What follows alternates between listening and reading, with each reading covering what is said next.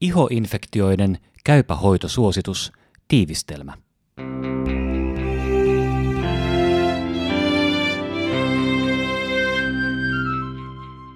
Keskeinen sanoma. Viljelynäyte on harvoin tarpeen ihon bakteeriinfektiossa. Ruusutulehduksen hoidossa penisilliini on ensisijainen antibiootti. Punkin pureman jälkeen ei tarvita rutiininomaista mikrobilääkitystä. Todettu borrelia-infektio hoidetaan aina mikrobilääkityksellä. Syylistä valtaosa paranee itsekseen ilman hoitoa. Myöskään ontelosyyliä ei tarvitse hoitaa. Ihon herpesinfektioista suurin osa ei tarvitse hoitoa. Heti ensioireiden aikaan aloitettu viruslääkehoito kuitenkin lievittää oireita ja lyhentää infektion kestoa jonkin verran. Vyöruusu hoidetaan systeemisellä viruslääkityksellä.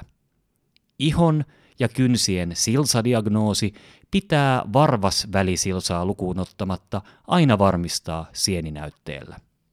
Sieniinfektion diagnoosin voi tehdä nukleinihapon osoituksen tai sieniviljelyn perusteella.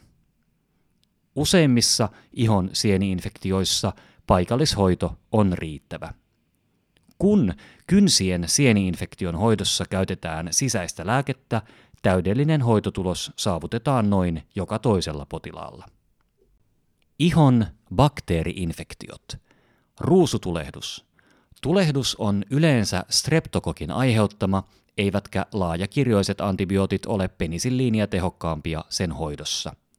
Taudin vaikeusasteen ja hoitovasteen mukaan 7-14 vuorokauden kokonaishoitoaika yleensä riittää. Antibioottiestolääkityksestä on ilmeisesti hyötyä ainakin toistuneen ruusutulehduksen jälkeen. Märkärupi. Suosittelemme lievissä ja pienialaisissa tulehduksissa paikallislääkitystä eli fusidiinihappoa tai mupirosiinia ja laaja-alaisissa tulehduksissa systeemistä flukloksasiiliinia tai ensimmäisen polven kefalosporiinia. Paisetauti. Pienten paiseiden hoidossa avaus ja tyhjennys ilman mikrobilääkettä riittää. Hopeasidoshoito saattaa edistää paiseen aukaisun jälkeistä haavan paranemista ja vähentää kipua.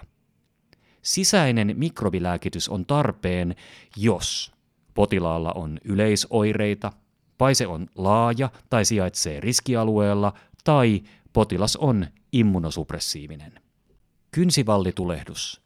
Lievissä tapauksissa riittää kylvettelyjen lisäksi paikallisantibiootti, esimerkiksi basitrasiini, neomysiini tai fusidiinihappo.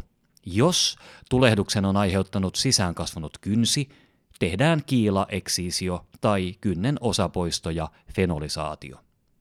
Borrelioosi, jossa ihooireita. Borrelia spirokeetta siirtyy ihmiseen yleensä sitä kantavan puutiaisen puremasta – Borrelia-diagnoosi perustuu varhaisvaiheessaan eryteema migrans ihottumaan. Suosittelemme eryteema migranssin hoidoksi aikuisille amoksisilliinia tai doksisykliinia 2-3 viikon ajan. Moniläiskäistä eryteema migranssia hoidetaan doksisykliinillä tai suonen sisäisellä keftriaksonilla 14 päivän ajan. Ihon virusinfektiot – ihon herpes simplex infektiot. Infektiot tarttuvat kosketustartuntana limakalvojen tai ihon kautta ja paranevat yleensä itsekseen. Heti ensioireiden aikaan aloitettu viruslääkehoito lievittää oireita ja lyhentää infektion kestoa jonkin verran. Estohoitoa voidaan harkita, jos HSV-infektio toistuu 1-2 kertaa kuukaudessa. Tällöin käytetään peroraalista asikloviiria tai valasikloviiria usean kuukauden ajan. Ontelosyylät. Ontelosyylät ovat rokkoviruksen aiheuttamia hyvänlaatuisia ihomuutoksia, joita esiintyy yleisimmin lapsilla. Suosittelemme odottamaan ontelosyylien spontaania häviämistä. Syylät. Syylät ovat hyvänlaatuisia ihon tai limakalvojen kasvaimia, joilla on taipumus parantua itsekseen. Jos syylää halutaan hoitaa, suosittelemme ensisijaisesti kotihoitoa. Syylien mekaanista ohentamista ja paikallista salisyyli- tai maitohappovalmistetta. Nestetyppijäädytys on vaihtoehto esimerkiksi kasvojen syyliin. Käyttö vaatii perehtyneisyyttä. Vyöruusu. Vyöruusun aiheuttaa reaktivoituva vesirokkovirus. Systeeminen viruslääkehoito on yleisesti suositeltu, mutta se ei ilmeisesti pienennä postherpeettisen neuralgian riskiä. Heikennettyä virusta sisältävä vyöruusurokote pienentää vyöruusun ja postherpeettisen neuralgian riskiä yli 60-vuotiailla, mutta se ei toistaiseksi kuulu kansalliseen rokotusohjelmaamme. Ihon, hiusten ja kynsien sieniinfektiot – Varvasvälisilsaa lukuun ottamatta silsadiagnoosi pitää aina varmistaa sieninäytteellä ennen hoidon aloitusta.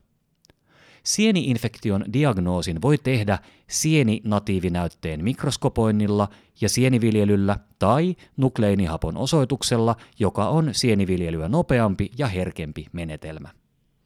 Kynnen silsasieni-infektiot. Hoidossa käyttökelpoisia lääkkeitä ovat peroraaliset terbinafiini ja atsolit, joista terbinafiini vaikuttaa olevan atsoleja tehokkaampi. Jalkaterän ja käsien silsa. Varvasvälisilsa hoidetaan ensisijaisesti paikallisella antimykoottisella valmisteella. Jalkapohjan silsan hoidossa käyttökelpoisia lääkkeitä ovat yleensä peroraalisesti terbinafiini ja itrakonatsoli. Nivussilsan hoidossa käyttökelpoisia lääkkeitä ovat terbinafiini ja atsolivoiteet. Hiuspohjan silsa.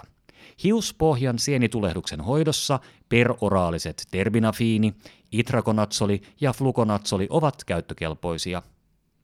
Tekijätiedot. Suosituksen on laatinut suomalaisen lääkäriseuran Duodeckimin ja Suomen ihotautilääkäriyhdistys ryn asettama työryhmä puheenjohtajanaan Anna-Mari Ranki. Lukijana Kari Hevossaari.